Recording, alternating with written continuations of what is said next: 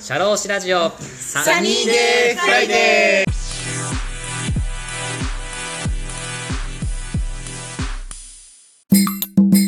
ちょっと次の質問なんですけど、はい。僕が二十歳の時って大学2年生でちょうど勉強めっちゃしてた時なんですよ、はい。竹千代さんは二十歳の時に会社を起業されたって合同会社竹千代さんを起業されたってことなんですけど、はい。まあ、そのきっかけとそのそこからまた会社経営したことでこう感じられたことってなんか教えていただけるとありがたいです。そうですね。先ほどもお話ししたと思うんですけども、はい。まあ、やっぱり一般的なキャリアのレールからは降りたことで、はい。やっぱりあれ自分で仕事を作ってそれで事業を展開していくのしかないだろうと思ってたので、はあはあ。まあ、その流れであの会社を作ろうと思思ったわけですよね。はあはで二十歳になって、まあ、二十歳になると基本的に当時はね成人が二十歳ですから、まあ、親の同意とかもいらなくなりますし自分で好きなようにできますから。あはあはあ。なまずは仕事をする枠として箱として会社を作ろうと思いまして、まあ、結構あの起業家の本とか読むのも当時は好きだったので、はいはい。あわよくばねう。うまくいけばね、はい。これは大金持ちだ間違いなしだというおことでー。はいはい。会社をねあのとりあえずあの合同会社という形式で作ったわけですね。はは株式会社に比べると、まあ、コストも安いですから、ははまあ、一人会社にはちょうどいいだろうってことで、まあ、会社を作って、えーまあ、そのから、まあ、あまりその会社はうまくいかずにですねははまあ、いろんな仕事はしました。いろいろやりましてあの、ほまあ何したんですか？まあ、知り合いの、まあ、本当にあの大したことないです、本当あの会社作って、はい。本当はあの事業があって、それを、ね、あのやるために会社を作るのが本来、王道だと思うんですけど、まあ、はい。二十歳の頃はそんなこと全然分かってないので、はあはああの会社を作って、あのまあ、箱を作って、まあ、はあ自分が代表になって、はあそれでそこから仕事を作っていけばいいと安易に考えてたので、まあ、それで、まあ、知り合いの会社の、まあまあ、IT サポートというか、まあ、雑務みたいなことをやったりとか、はあはあ。とは SIM フリーのスマートフォンが当時出始めの頃だったので、はまあ、それを香港のサイトから買ってきて、ほまあ、日本語の説明書をつけて売るみたいなことをやろうとしたんですけどこれは結局やらなかったですね、あ結局いろいろあの技的とかいろいろ問題がありまして、ああーでも難しそうですよね。そうそうあのスマートフォンの授業は無理だと思ってそれは結局やらなかったんですけど、まあ、そんな感じのことをやりながら、あはい 2, 2期3期まではやったんですけど、はいはい。まあ全然儲からない。あですか？全然お金が全然入ってこない、これはもうどうしようもないなってことでほうほう。結局もう僕もあの他のアルバイトとかするしかなくなりまして、まあ、結局もうそのまま会社は休眠状態で今に至るわけですけど。ああそうだったんですか？そうですね。今は結局あの、まあ、会社は法人としてはあるんですけども完全に休眠状態なのでほうほう。今は完全に個人事業でやってるんですけどほうほう。まあ、経営することで感じたことは何かというとまあ、まず、まあ、これは完全に当たり前の話であの社会人の方に言う話でもないんですけど、はいはい。まあ、僕の二十歳の頃のはい。経験なのではい。言いますと、ちゃんとあのある程度事業があって、はい。そこがうまくいきそうで、まあ、それを経営するためにあの別の,、ね、あの法人が必要になったということであれば会社を作ってはあ。それであの経営するのがいいわけで、はああ。の会社を作ったからといって別に仕事は来るわけじゃないよというのは言いたいですね。これは完全に独立を考えている方も改めて言うことでもないですけどね。当たり前な考えれば当たり前のことなんです まあ二十歳の人間なんてそんなもんですよ。いやーまあまあそうですよね。なんか会社を経営するってやったら会社を作るみたいなイメージやっぱありますもんね。あれどうやって営業してたんですか？会社を作ってそこから知り合いの会社から仕事もらうみたいなのあったじゃないですか、はい。営業ってどんなことをやってたんですか？まあ大したことはないですけど、まあ、たまたまそれは知り合いだったので、ああのそのつてでという形ですね。あありがとうございます、はい。じゃあ次なんですけど本職の YouTuber のことをお話聞きたいんですけども、はい。これ YouTube をそもそも始めようと思ったきっかけってどんなところにあるんですか？まず、はい YouTube ってそもそも僕そんなに見てなかったですよね。2018年ぐらいまで全然見てなくて、あそうだったんですか？2019年の、はいえー春ぐらいにまあちょっと仕事を辞めましてはい。しばらくちょっと遊んでたわけじゃないですけど、はいはい。ちょっとあの新しい場所にも引っ越して、はいちょっと暇な時間ができたんですね。で YouTube のチャンネルとかいろいろ見ててなんかこれは自分でもできそうだなと思ったんですね。おおはいはい。僕よりずっと若い子がかなり稼いでるぞと。あこれはだから僕はもともとはだからある程度昔からあの、はい。なんかやでできそうとかやりそうなことがあったらとりあえず一丁紙してみるというスタンスでいたので。あそうだったんですか。まあ、それの一つとして始めようと思ったんですね。2019年のほうほ8月にはい。YouTube やってみるかと思ったんですよ。ねうおおはいはい。で8月にややってみるかと思って、まあ、カメラを買いましてほで9月にあの頭に最初の動画を撮って、まあ、最初の動画はスーパーカブであのガソリンでガス欠するまでどこまでいけるかという まあちょっと、はい。ちょっと YouTube YouTuber 的なねあの企画ものだったんですけどう、ぽいっすよね。まあ、それをちょっとやってみて、はい。まあ、結構、まあ、いけ面白そうだ面白く撮れたかなと思って、まあ、そのまま急いで当時持ってた MacBook の無料の iMovie ってソフトがあるので、まあ、それで形ばかりの編集をして最初に上げたのが、まあ、これから始めたきっかけというかほう完全にあの最初の時ですねアップし始めてそこからまあいろんな企画というか、はい。JR 禁止のはい。東京から名古屋みたいなそういう企画やってたじゃないですか、はい。企画をそっちの方にやっていったのはどういう感じで進めていったんですか？まあそうですね、まあ、当時あの目標というかあの、はい。ある程度あのこういうチャンネルにできたらいいなというチャンネルがいくつかありまして、まあ、要はそこのチャンネルの視聴者が喜んでくれそうな企画は何かなというところから逆算して、はまあ、まずあの JR をなしでどこまであのちゃんと、ね、あの行けるかみたいなそういう企画をやったら面白いんじゃないかと思ったのがきっかけですね。ああいやでもすごい面白いですよね。僕あれがきっかけでずっと今竹長さん見させてもらってるので、はい。そういうところでやっぱこうどういうふうにしたら YouTube のこの登録者数が増えるのかみたいなところもすごい考えられてたんだなって今聞いて思いました。そうですね。もう最初のうちは、あの僕は意外とあの何も考えずに今まで生きてるみたいな感じになりますけど。結構 YouTube のあの最初の頃に関しては意外と考えてました、意外と考えてました。いや今もすごい考えてるよ。僕にしては考えてましたね。あ 本当ですか？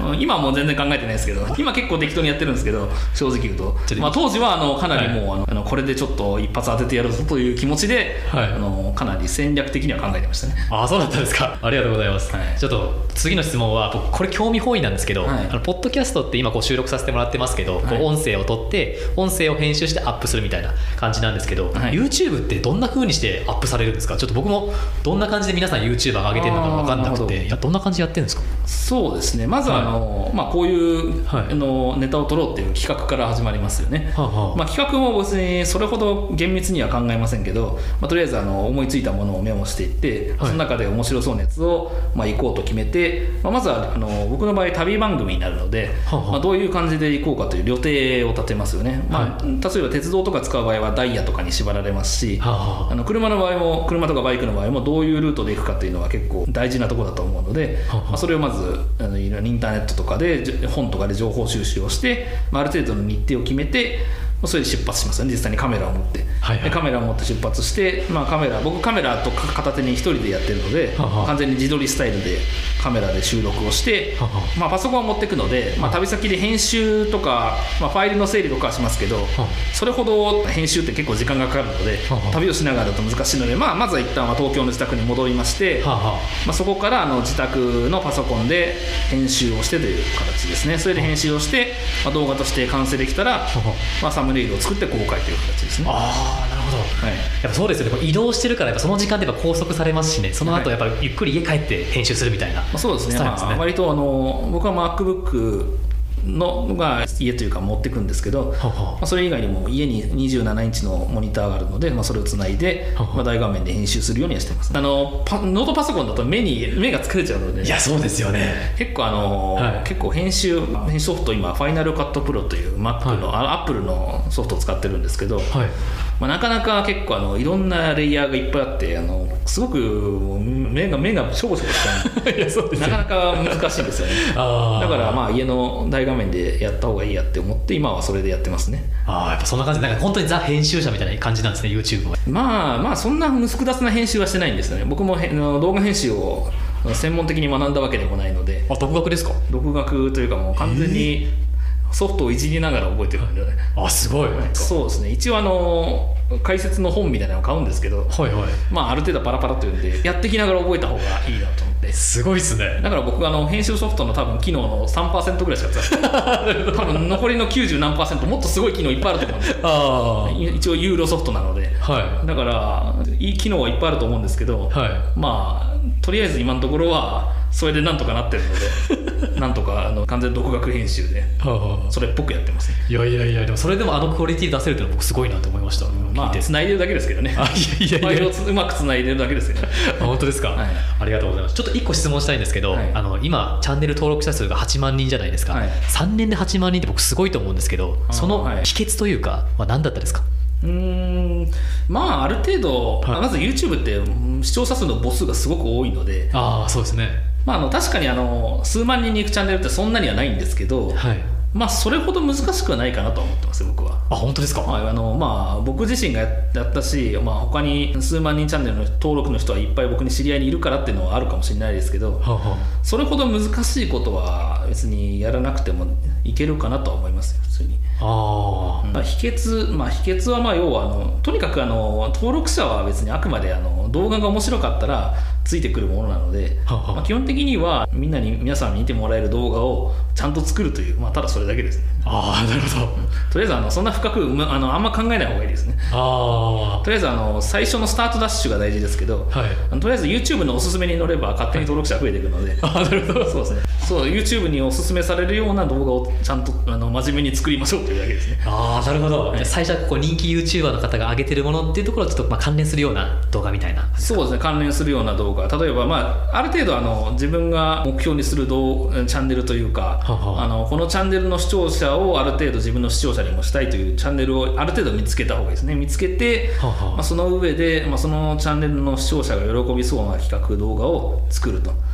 そうするとあの関連動画おすすめに載るようになるのでちゃんとあの目標とするチャンネルの視聴者が僕のチャチャンネルの動画を見てあの例えば長時間見てくれたりとかははチャンネル登録をしたりとか高評価をつけたりするとはその流れがどんどん加速していくので YouTube もどんどんおすすめに載せてくるようになるので、はいはい。結構 YouTube のおすすめってお面白いというかあ優秀なので。あ本当ですか？そう思いませんかね？いやすごいですね。僕が見たかった例えば旅動画とかでも、はい。本当になんか似たようなテーマが出てきて、はい。それを押していくとなんかずっともう1時間でも2時間でも見れちゃうんで、あれすごいですよね確かに。結構そんな全然マイナーな登録者数数百人のチャンネルとかでも結構たまにおすすめされることがありますよね。あありますねありますね。だからそれに乗るのが大事ですねあそれに乗ってうまくいけばあとはもう勝手に伸びていきますから。はい。別にだからそれほど、まあ、最初のうちは関連する動画の人たちを呼び込むというのを考えた方がいいですけど、ははまあ、伸び始めたらあとはもう完全にもう自分が好きなというか自分が面白いと思うものをあの愚直に上げ続ければいいかなと思いますけどね。ああなるほど。ありがとうございます、はいもう一個質問したいんですけど、はい。最初のあなたのおすすめみたいな感じで上がっていって、急激にこう視聴回数が上がったじゃないですか。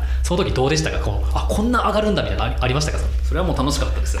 正直言うとですかもうそれはもうあのテンションが上がってましたね。あの頃が一番楽しかったんじゃないですかね。正直言うと。どどれぐらいの動画の時ですかそれは？えーっとまあ僕だから結構始めてすぐ伸びたんですよ。あの9月に始めて、はい。でそこでもう10月ぐらいから10月の半ばに一気に伸びたんですねおおだから 1, ヶ月ぐらいですよ。だからもう10月の半ばに、はい。あの要はあの YouTube って今登録者数が1000人以上にならないと基本的には収益化できないんですよね。あそ他に他にも基準はあるんですけど1000人が一つの目安なんですよ。はい1000人にならないと申請もできないのでそれまでは完全にただ働きになるわけですけど。あそうなんですか？ただまあ1000人になったのが1ヶ月後でほう。えすごいな。それで、まあ、その時はもうすごく嬉しかったですね。これでこれはこれはいけるかもしれないと初めて思った瞬間ですね。そんな1か月で行くんですね1000人とかも。うん、まあ、たまたまうまくいったんですね。あそれで1ヶ月で1000人行って、あはいであのそこから結構あの2週間後にはもう5000人とかになってたので マジっすか？5000人とか。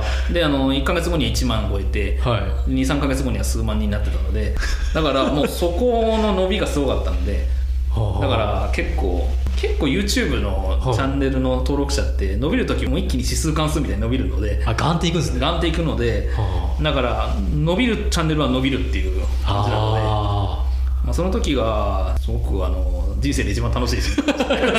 正直言って。あいやそうですよね。はっきり外大の合格の喜びが1だとしたら、はい。その時の喜びが10とか100とか だいぶ高いですね。だいぶ高いです。外大はなんかはい。母と喫茶店にいて、はい。携帯で見たら合格って出たんであ合格したんだみたいな感じ。あそれじゃないですか。あそれをだけ覚えてるんですけど。あなんかたまたまなんかうまくいったな。いけるかもなと思ったのはあ 事実ですけど。いやーすごいな。でも YouTuber って夢ありますね。えこ夢実際こっちの方どうですか？こっちの方っていうか。お金の方お金の方とかはい。そうですね。今これポッドキャストだから見えないです。そうですね。こっちの方は。そうですね、今あのお金のマークされてましたけど、はい。お金の方はまあ、はい。それなりに、まあ、僕はあのあんまり最近熱心にやってないので、はい。それほど伸びてませんけど少なくとも一人一人でやって一人暮らしでやる分にはそれほどあの困らないかなという形のぐらいはもらえるというか、まあ、それは完全に人によりますからね。登録者が数万人いれば普通に生活はできると思いますし、はあ。まあそんな感じですね。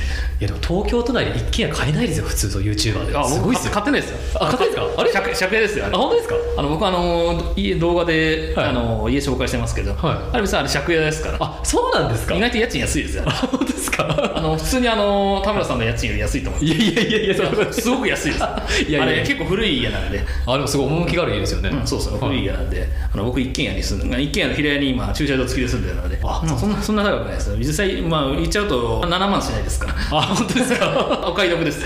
あ本当ですか？都内のワンルームより安いですよすごいな、ね、ポッドキャストってなかなか収益化しにくいってありますけど、はい。YouTuber の方ってもう本当にバズったらすごいお金がもらえるみたいなイメージあったんで、はい。やっぱ実際そうなんだなと聞いて思実いました。際のところあのもらってる人はかなりもらってますよそうすよね想像つかないぐらいもらってると思いますあ本当ですか大体あの YouTube, YouTube やり始めると、はいチャンネルの内容動画の本数なのとか、あと月ごとの再生数とかあとはどういう視聴者層がいるかとかが分かれば、はいあの大体収入が分かっちゃうんですねあなるほどあの人はあれぐらいもらってるんだというらしいですねそれ計算できるんですね大体ね、僕の今旅チャンネルですけど、旅チャンネルの上の方だと、まあ、普通に奥行きますからマジですか1年でやば Oh. あ僕の計算ですけどね。プロ野球選手ですあの完全に間違いなく奥は行ってます。控えめに見て1億です。ですか？あ結構普通に、ね、20代の若者が一人で始めたチャンネルが奥行くっていうのが YouTube の世界ですね。今後また竹長さんもまた奥プレイヤーとかになっていかれると思うんで、今あえてすごい嬉しいです本当に。そうですね。奥行きたいですね。本当にめちゃくちゃ。そうそう YouTube もいつまであるか分かりませんからね。ああそうですよね。ねちゃんとあの今のうちにあのはい稼げるうちに稼いでおいて、はいね別の事業に生かしていかないといけないというのはありますけどねいや今後とも頑張ってくださいはいどうもありがとうございます。ありがとうございます、次の質問なんですけどちょっと私の番組働き方を考える番組でしてあのゲストの方に働き方で大事にしていることをお聞きしてそれを聞いたリスナーさんが働き方をこうやってしていこうとか働き働き方を前向きにしていこうとかそういう番組を放送してるんですけども竹千代さんが働く上で大事にしていることっていうのをちょっと教えていただきたいんですけど何がありますか？そうですね。働く上で大事にしてること。を、はいまあ、僕の働き方がかなり特殊なので、ね、YouTuber っていうね、特殊なので、はい。参考になるかどうかは分かりませんけども、はい。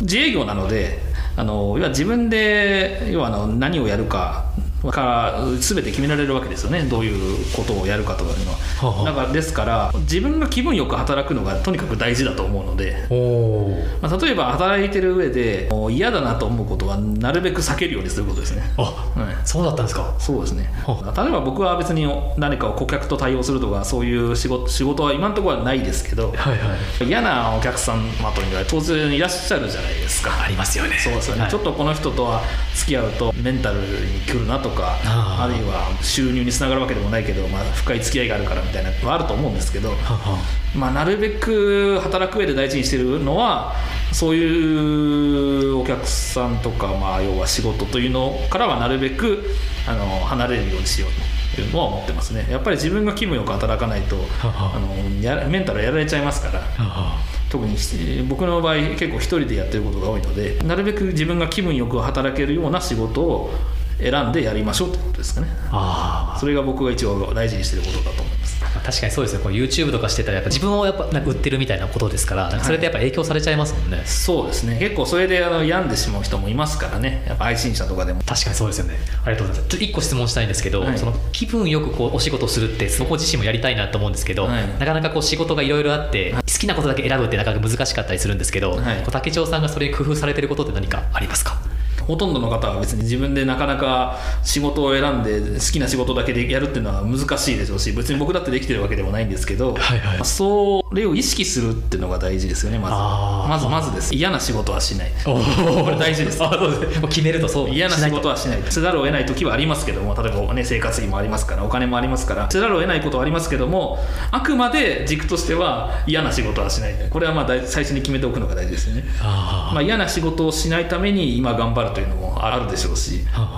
なんかですからまあそんな感じですよね、まあ、それでだ100%にはできないにしても、はいあの自分の好きな仕事というかやっていてストレスのない仕事をどんどん増やしていくっていうことを意識するのが大事ですね。あー確かに。意識しないと結局あのどんどん仕事が流れてきて、はい。自分がやりたくもない仕事で暴殺されちゃうので、そうですよね、うん、だからそれやっぱりそれはやっぱり避けたいじゃないですか。はい。ですからまあなるべく自分の気分よく働けるような仕事を増やしていくというのを思うことが大事ですね。確かにこう自分の考えの軸決めたらその仕事を呼ぶようにこう自分が行動したりとかやっぱつながりますね。そうですよね。目標というのはそういうのふうに考えた方がいいのかなと思いますけどね。ああありがとうございます、はい。次の質問なんですけども、はい。このサニーデイフライデーの新コーナーなんですけど、はい。サニーデイフライデーって20代30代の方が聞かれてまして、はい。20代30代って結構悩む時期じゃないですか、まあそうですよね。はい、自分のキャリアとか自分の今後の仕事どうしようって悩む時期だと思うんですけど、はい。この若者がよく悩む相談っていうものを質問持ってきましたので、はい。こう人生経験が豊富な竹千代さんに答えていただきたいというコーナーです。まあ大した答えはできないと思いますけどね。いやいやいや。いい加減な答えでよろしければ。はい、もうぜひ答えていただきたいと思うんですけども、お願いいたします。いお願いします。1個目の質問なんですけどこれよくあると思うんですけど自分のつきたい仕事に就くためにはどうしたらいいですか？っていう質問なんですけどこれいかがでしょう竹千代さん？なるほど。まあ、はい。僕もそもそも YouTuber になりたいと思ってなったわけではないですからね。あ まあ、当たり前だと思うかもしれないですけど、はい。そもそも YouTuber というのが職業として確立されたのは最近ですしたまたまなんか儲かりそうだから YouTube に参入したというのもありましてもともと YouTuber になりたいと思ってなったわけではないんですけど、はい。まあ、なりたい仕事うーん、まあ、やりたい仕事なりたい仕事をやるためにはどうすればいいか。小出しにチャレンジすることじゃないですかね。おおまあ、YouTube の場合はあの、まあ、典型ですけど、はいはい。あれで別に特にリスクがあるわけではないんですよね、はあはあ。そうチャンネル作るのも動画をアップするのアップするのも無料ですし、まあ、確かにあの時間はかかりますけども、はあはあ。別にあのお金がかかるわけでもないですし、はあのそれでなんか人生を例えば会社辞めたりしないと YouTuber になれないってわけでもないですし。あはいはい。要はあの極めてリスクは少ないので、まあ、リスクは少ないけども、まあ、チャレンジしがいのあるようなことを見つけて、まあ、それを小出しにチャレンジしていくのが大事なんじゃないですかね。その上で、まあ、やりたいことというか自分ができた上で、まあ、あのちゃんとお金にもなるようなことは見つかると思いますので、まあ、まずそれが大事かなと思います。確かに実際小出しにやってみたらこう自分に合うのかな合わないのかなって分かりますもんねそれややってみないとわからないことって人間人生結構いっぱいあると思うので、はあはあ。まあ、それが大事かなと思いますあーありがとうございます。ちょっと一個質問したいんですけど、はい。竹千代さんがこう YouTube 今までこうずっと配信されてるじゃないですか、はい。こう配信を続けられてるこう秘訣ってどこにありますか？こう。まあ、秘訣というかそれを配信しないと生活に成り立たないからというのもありますけど。まあそれは大事ですよね。でも正直言うと。ね人間追い込まれないとなかなか行動できないというのもありますからまあ、秘訣はまあ、まあ、完全にあれですよね。どうしようもない答えなんですけどそうなっちゃいますけどね、はい。まあそれであのうまくいったから、い。あの続けているという形ですけどうまく成功っていうかうまくようなできできることを見つけて、まあ、うまくいったら、まあ、それを伸ばしていくということですよね。単にそれだけですね。ああー確かにそうですよね。そうですね。だからそれまではあんまりうまくいくかわからないのに大きくかけるのははあ 大きくベットするのはやめた方がいいかなと思いますけどね。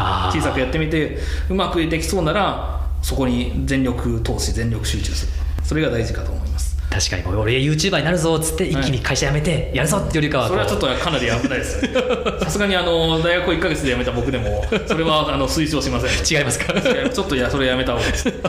ちょっとあの人生をかけすぎです。よ会社やりながらでも YouTuber できると思いますので、まあ、YouTube じゃなくたなかったとしても、まあ、何か自分のやりたいことはあのそうやって小出しにチャレンジしていくのがまずは大事かなと思います。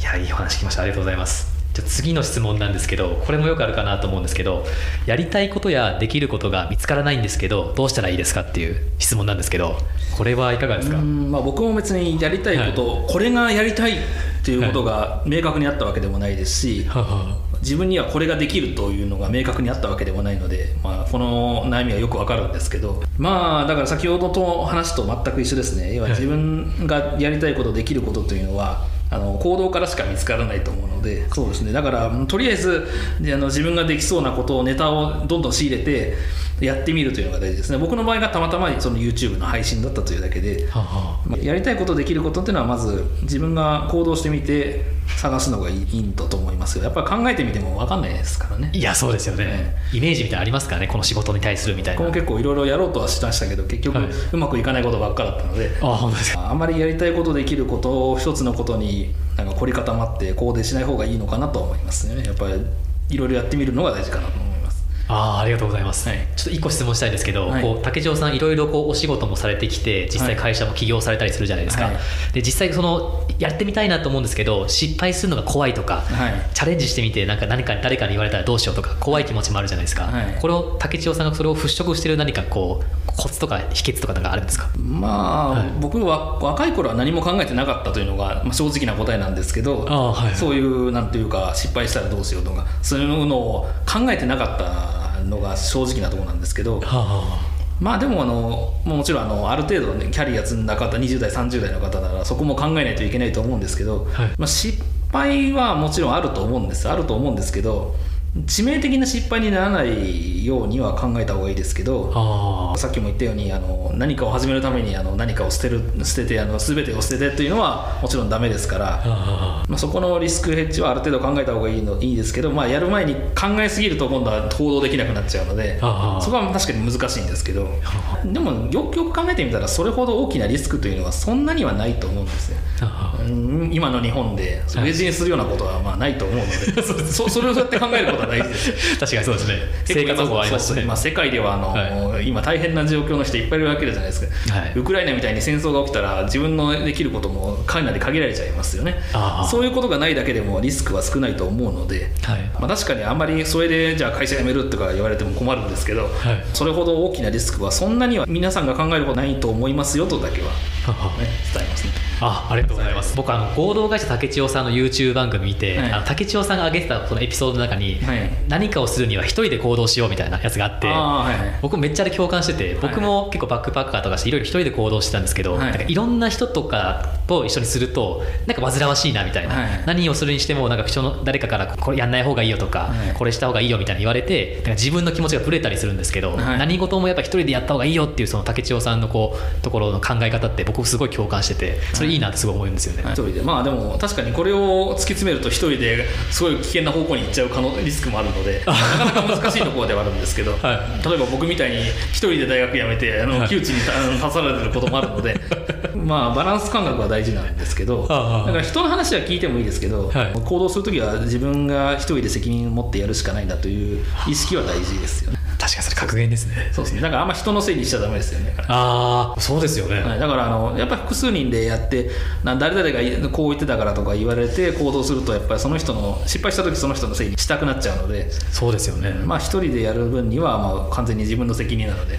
僕も完全にあの大学辞めたことは自分の責任ですので。あすごいですね。それはそうですよ。当たり前です親に黙って1か月で辞めた人を誰のせいにもできません。か らもうもう完全にそうですから。だから、まあ、自分一人でまずやってみるっていうのは大事ですけどまあ人の話を聞かないっていうのはまた違いますからそこはあのバランス感覚を持ってやってほしいかなと思いますなんかどうしても多責思考になっちゃいますけどこう自分の責任なんだって思うふうに思えるってことはやっぱすごいですよね。そこら辺ってなんか大事だなと思いまあ、ました、結局自分の人生ですから、はい。まあ、あの他の人のせいにしてもいいですけどしたところでどうしようもないのではあ。例えばね今でも別に政治が悪いとか経済が悪いっていう従う人はいっぱいいますけど、はい。まあもちろんあの政治とか経済の状況を冷静に見るのは大事ですよね。あのやっぱり仕事をしていく上で大事だと思うんですけど、はだからといって例えば誰々が悪いって文句ばっかり言ってるとどうしようもないので、まあ、それはそれとして置いといて、まあ、自分の自分は自分のことをやるっていうのが大事ですよね。ああいいこと聞きました、はい。ありがとうございます。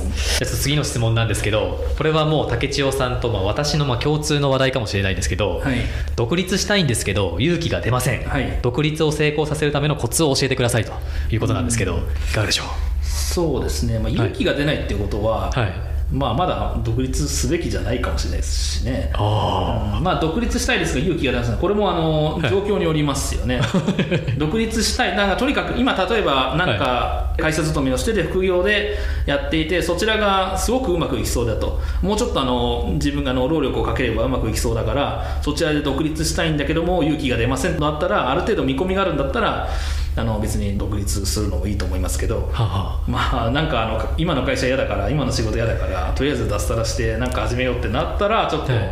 それはやめといた方がいいんじゃないのってなりますから、あまあそうですね。状況によるんですけどねこの質問も。確かにそうですよね、はい。ただ独立を成功させるためのコツ、まあはい。成功するとは限りませんからね独立。お。正直言うと。うまくいくとは限りませんから、はい。だからまあ独立するんだったら、まあ、うまくある程度も副業としてうまくいってうまく回っているような事業がいくつかあるんだったら、ははあそれをあの伸ばすっていう形であの独立するのが僕は一番いいと思いますのでだからそれしかないと思うので基本的には。あ。独立を成功させるためのコツというかもちろんうまくいってるんだったら、まあ、もうそそれうまくいってるんだったら別に勇気が出ないなんてことはないと思うんです、あ確かに成功してますね正直例えばあの別に会社で例えば年収500万円です。YouTube から1000万円出てます、この人独立したいんだけど勇気が出ませんってことはあんまないと思うんです はい。ね、それであの勇気が出ないってことはもしかしたらまだもうちょっと早いのかなとかもうちょっと副業として伸ばした方がまずはいいんじゃないかなと個人的には思いますけどね。あー確かにそうですねありがとうございます。ちょっと一個質問したいんですけど、はい。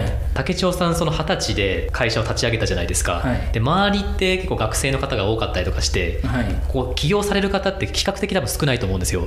まあそうですよね。この少ない環境であえてこう自分で起業するんだってこう思えたなんかコツとか秘訣ってなんか思い返したらいかがですか、まあ、秘訣というか僕は昔からあまり周りと別のことをしたいタイプの人間でして、はい。まあ、お分かりかもしれませんけど。まあ僕のだから同級生とかは、まあ、みんな大学生なわけですよね。まだ二十歳のぐらいの頃。そうですよね。で会社作るなんて人間いないわけで、ですよね、まあ、だからあだからこそやったというのがありますよね。あなるほど。だから僕もしかしたらあの、はい。今後事業がある程度うまくいってほある程度蓄えてきたら大学行くかもしれないですから。は い逆逆です。わかんない周りやってないですもんね。やってないですよ。大40歳ぐらいで大学行くかもしれない。竹千代さんらしいですよそれはなんか。だから要はまあ単にあの周りと逆のことをやりたかっただけっていうあー。怖くなかったですか？それってなんか周りやってない時にこう踏み出すってすごい怖いなって僕多分周りの人思うと思うんですけど。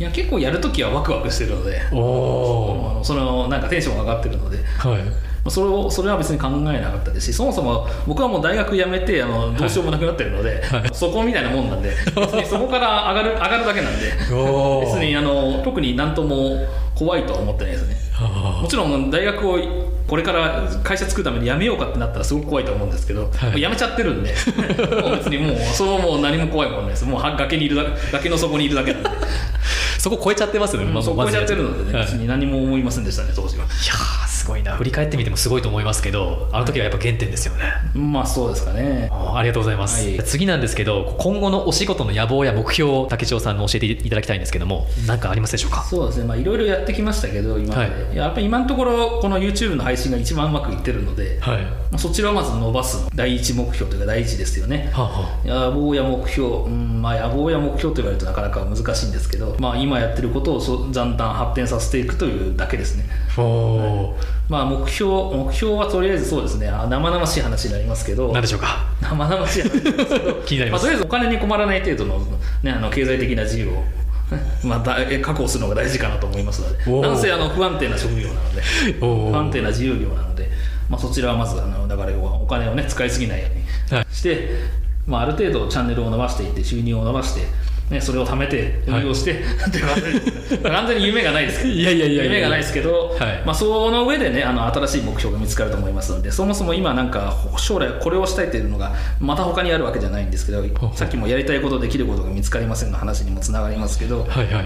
まあ、ある程度ね経済的な自由に保障された上でまた新しい目標ができてくるかなと思いますので、ははその時にあのかあの考えるとかその時までにいろいろ考えてやってみるのは続けていくって感じですかね。おーありがとうございます、はい。先ほどあの日本語のチャンネルと英語のチャンネル2つやっていくって話があったんですけど、はい。この日本語のチャンネル今のチャンネル竹千代クラブの方はなんかどんな企画していきたいみたいなちょっとお考えのこととかありますか？ここ行ってみたいとかあります？うんまあ僕は結構もう今、はい。海外の企画が封じられてるのであ僕結構あの本当大掛かりなこともまあちょっとやってみたいとは思ってるのでほうほう大陸横断みたいな形ですよね。まあそんなことは結構前から言ってるんですけど。あはいはい、まあそれも時期が落ちてたらやりたいですし、まあ、結構やろうとしてることは、まあ、まあ皆さんお楽しみにとしか言いようがないです。そうですね。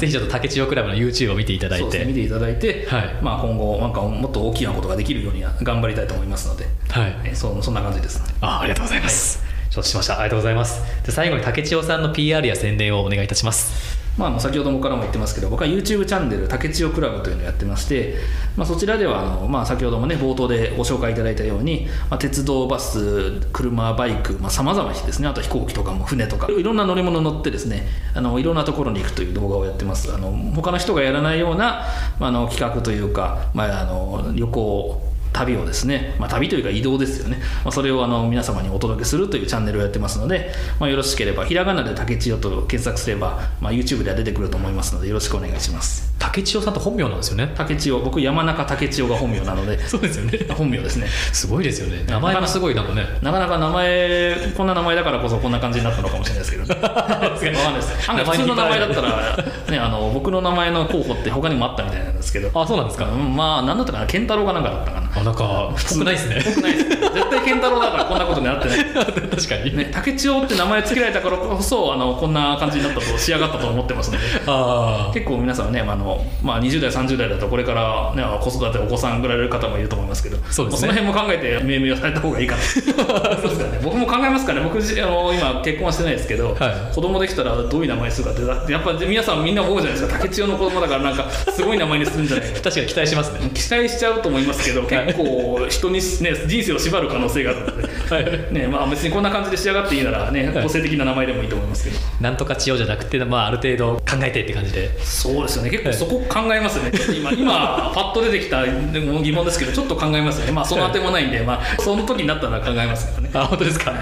ありがとうございます。またあのポッドキャストの概要欄にあの竹千代クラブさんのはい。リンクを貼らせていただきますので、はい。よろしくお願いいたします、はいよろしくお願いします。今日はありがとうございました、どうですか？今日収録にまあお付き合いいただきまして最後の振り返りというか感想をちょっと教えていただけるとありがたいです。そうですね。こんな、はい。あの僕大したキャリアとか人生があるわけでもないので、はい。いやいやいや。たまたま YouTube で当てただけのあの、ね、うさんくさい人間ですので。いや大物ゲストですよ。ね それであのこんな自分のキャリアみたいなことをねあのとうとうと話すことっていうのはまずないですから、はい。結構貴重な機会になりましたね。自分でもああこんな感じそう確かに聞かれてみればこんな感じだったのかなっていうのがいろいろ分かったので、なはい。なかなか楽しく収録できたかなと思いますいや多分このサニーデイフライデー結構旅系というか海外放浪とかの番組を配信してるので多分旅好きの方が多分たけちよ倶楽部さんにバンバンバンバンバンバンまあ来ていただけるとありがたいですけどね、はいまああの無理にとは言いません僕はあのあくまで楽しんで見てもらえる方に、はいあののみにあの配信してますので別にあの無理してご覧いただかなくてもいいですけどまああの楽しめるのであれば幸いですという形ですね、ありがとうございます本日のゲストは YouTube チャンネル竹千代クラブの山中竹千代さんでしたありがとうございましたありがとうございました